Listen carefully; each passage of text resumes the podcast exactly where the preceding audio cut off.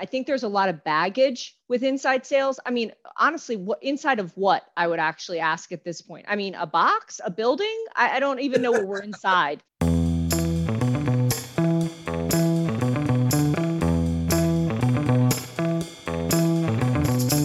Welcome back, everybody, to this week's RevOps podcast. I'm Alistair Woolcock, CSRO here at Revenue IO, joined with co host Howard Brown, founder and CEO, and one of the pioneers of all things revenue science. Today, we are thrilled to have with us Joy Rowan. Joy is Vice President of Remote Sales at AmerisourceBergen, one of the world's leading supporting human and health companies dealing with, Joy, correct me if I'm wrong, but a huge amount in the supply chain of healthcare, the efficiency side, accessible medications. It's a global, complex business.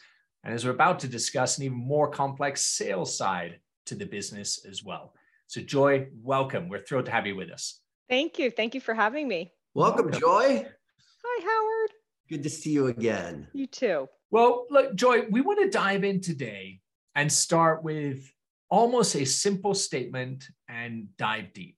Are we looking at the end of inside sales teams. And as you and Howard both think about that statement, I want to give a couple ideas for our audience to think through here. Right now, when we talk to chief sales officers, chief revenue officers, three quarters, in fact, about 74%, are currently updating seller competencies for virtual selling. Of that, you know, around 43% are completely remapping how they are dealing with both digital technologies, engagement technologies, and virtual buying. And the reason for that is because despite us coming out of the pandemic, we are continuing to see a rise of virtual selling. And the world is blending all of the roles of field sales and inside sales together. Joy, Howard, are we at that end? I'm going to say, gosh, I hope so. And I only mean that, and I hope the word inside sales is dead because mm-hmm. what we are are we're evolving and growing and changing into something much better and much different. I think there's a lot of baggage with inside sales. I mean, honestly, what inside of what I would actually ask at this point. I mean, a box, a building. I, I don't even know what we're inside. Uh, I mean, I mean, what are we inside? So, so is remote selling, is virtual selling dead? Absolutely not you just you just named it and everybody knows it it, it is it, but it's it's not the inside sales of five or ten years ago at least in my vision and my belief it's evolving and changing into something much more sophisticated right so it's it's really blending the efficiency and scale of remote with taking the tools and technologies that we have that we didn't have anything like this five or even 10 like 10 years ago into creating a different selling experience and a customer experience. And so it's leveraging the power of the remote, the power of the tools and technologies to actually give us more human interaction, more sales interaction, not less. Mm-hmm. And that that's really for me the key and that's why for me it's also I think there's a lot of baggage inside sales that it's like I said this like production quality and that's the other thing I think we've learned is that not all sales is that either. I mean maybe that's certain types of sales but now we see hybrid and remote sales very sophisticated high level high level and organizational sales. So I don't think inside sales is what we are anymore. Yeah, I would, uh, I would, I would fully concur there, uh, Joy. When I think about inside sales, I, I'm old enough to remember when they used to call it telesales, and that was to sort of make it sound better. And and you know the idea of cold calling obviously had a lot of stigma to it. I think where we have evolved to now with the idea of virtual or remote let's face it, we have incredible technologies today that can deliver insights, that can augment the sales process, that can deliver better visibility for our sales organizations, our mm-hmm. support organizations to best help our customers. So it's utilizing all of that data, all of that goodness that we know about our customers and our prospects to allow us as salespeople to better serve them, to better help them. And in the past, field, while it's not gone, and we build relationships when we visit one another and we spend time with one another, but it's really hard to scale that. I can only visit so many customers in a given day. Now, with all of these tools that are available, we're sitting here on a Zoom meeting, our ability to connect and make sure that we have the kind of conversations so that we can deliver value, so that we can better understand what your needs are, are critical. So I, I believe that we're arming sales teams, go to market teams with tools to make them better. And so I'm not a huge fan of the, the inside sales jargon, whatever. Uh, the idea is what are we doing to make our salespeople better, making them more contextual, making them more helpful to any buyer, to any customer. And that's really key for me. Yeah. And I, I agree with you, Howard. And I, I, I'm not surprised, you know, given your background as a clinician, that the humanness comes through, right? And I think that's the key for me is that we have the technology and tools now to still allow the humanness to come yes. through and and that's the key right um, we're not trying to at least in in my vision or version of of remote sales it's enabling rather than disabling our teams to have more of those human interactions because the conversation ai it should be helping in other ways but nothing replaces that human interaction the ability and, and that's why we you know pay our salespeople and why we look for people who can, like you say, contextualize, who mm-hmm. can pivot, who can understand a nuance or connect dots that sometimes our AI and other tools can, and sometimes they can't. And so, you know, like I said, I think for me, it's the ability to free up the seller's time to be even more human.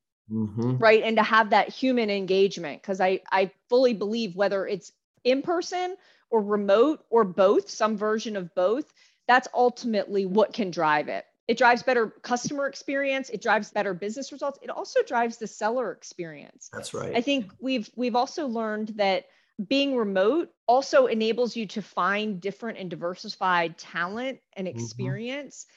By not being so geographically specific. So to your point, yes, we can also leverage the the scale of not having to travel everywhere, which is also quite a bit more sustainable mm-hmm. um, in a couple different ways, as well as I know for us, one of the things that's been the biggest pleasure for me is the different people we've been able to bring onto the team um, that we never would have been able to bring on three years ago when it was mandatory to sit in an office mm-hmm. on the sales floor in you know suburban Philadelphia. So that's actually been one of the things that you know I think we talk about maybe less, but has been one of the the pleasures of the evolution for me. I think that's such a, a, a, great point, Joy, in terms of we're expanding the scope and accessibility of what is, you know, arguably one of the highest paying professions in the world, sales in general, but also it is life changing for many people if they can have access to the job, right? And once they can get the experience there and I hope we continue to see more of that and we don't revert back. I mean, mm-hmm. because it's um, it's it's a tremendous thing when people get that vision behind them. Mm-hmm. And with that said, as I listen to what you're you're saying there and what Howard's saying, I agree with, but I'm going to go back to reminisce on some of my Gartner days and stuff like that. A lot of people wouldn't philosophically disagree, but sales is getting harder than it's ever been before. Mm. And you have i think there's general acceptance. Well for a junior rep sure we'll we'll support them we'll help them but they're largely focusing on emailing and video meetings right? They, they aren't hitting the human components of this. And then you have at the other end of the spectrum the senior aes going i could not use technology my goodness that would be a terrible thing. Like my, my secrets are my secrets. My process is my way. Heaven forbid somebody record or provide an insight or action something in a way that would would support me through emotion right? And even most people go do senior reps actually need this stuff? Like did the field-based sellers do they do they need support when virtually selling? So if it's getting more complex and we're seeing both ends of the spectrum converge how do we shift people culturally to accept and use the things that are going to help them well i think covid did, did more of that job than any of the rest of us ever could with a transformation or cultural change or change management or whatever we want to do. And by the way, I don't think it was just our sellers, it was also our customers. So I think about this in terms of even personally or for some of our customers. So a lot of our customers are amazing resources in their community. They're independent retail pharmacists. So imagine the role that they played in COVID. But, you know, obviously our field sales teams couldn't go there. Our remote sales teams were calling in. But if you would have asked any of us, you know, 3 years ago like they're never going to take a video call, and you know and some of them you know aren't as tech savvy maybe you know they're amazing clinicians and business people but maybe this wouldn't have been their comfort zone but then i think about even like my parents who wouldn't have either but because in covid their choice was to see their grandchildren via zoom or not see them at all you better believe they got comfortable with the zoom right and so mm-hmm. i actually think in terms of shifting the culture that was the biggest game we're ever going to get in mm. sh- in shifting. Um, and we've had really positive feedback from our senior sellers, our field sales sellers who have said, you know, it's really made me rethink do I need to get on that airplane? And sometimes the answer is yeah, I need to get on that airplane. That is a customer or prospect that that's that I'm making that choice, but I think people are thinking of it twice where perhaps we wouldn't have thought twice. There's a lot of us sales folks, you know, I did field sales for a long time that wouldn't have thought twice before jumping in the car, jumping on that airplane. And so now I think really, Alistair, the question is how do we like keep the momentum going?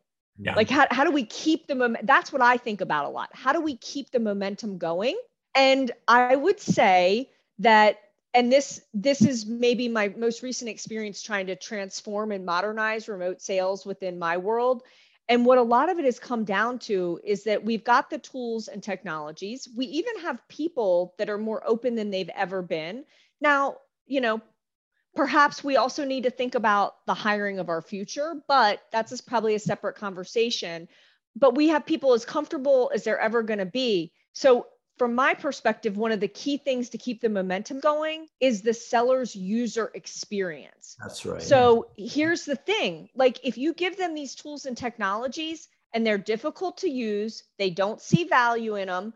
They, it's like clunky integration. It doesn't really work between systems. It doesn't really integrate into their flow of work again, maybe we need to ask them to do some things differently in their flow of work, but it doesn't integrate at all into their flow of work. They, as a user, weren't considered in kind of as you look at workflow and design, you lose them. Mm-hmm. So it's imperative from my perspective to keep the momentum going. You really have to think about the user, the sales user, whether that person is remote, whether that person is hybrid, whether that person is field sales, and say, how do I design their sales user experience mm-hmm. in a way that they get value out of it and that it, it works in their flow? So yeah. that that would be my answer of like if we want to keep this momentum going, I think that's going to be a, a critical success factor. You know, Joy, you one thing I really appreciate about you is you're so consistent. When, when, when we spoke last time, you spoke about your customers and, and these, in some cases, mom and pop uh, pharmacies and, and your respect for them and what they do and how much they matter to the community. Very, very people centric, very focused, a lot of respect I love that. But also, even today, you talked about my humanistic view of things. But what you're talking about again is people that you work with, making sure that they have the best experience with their tools, making sure that they're growing. We miss that a lot of times as sales organizations. We're so focused on we have to hit the number, we have to do whatever we have to do.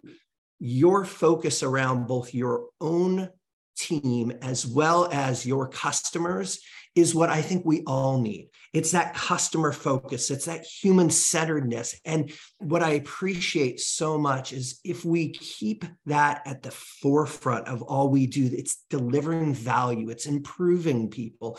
That is so important because look, whether the economy is good or bad, we still have to serve people right? Mm-hmm. You have a very important job to do at your organization, which delivers just about, I think, more medicine to the world than just about any other company in the world. I mean, think about that for that entire supply chain, all of that needs to work. And what are you focused on? You're focused on making sure your employees and your customers have great experience.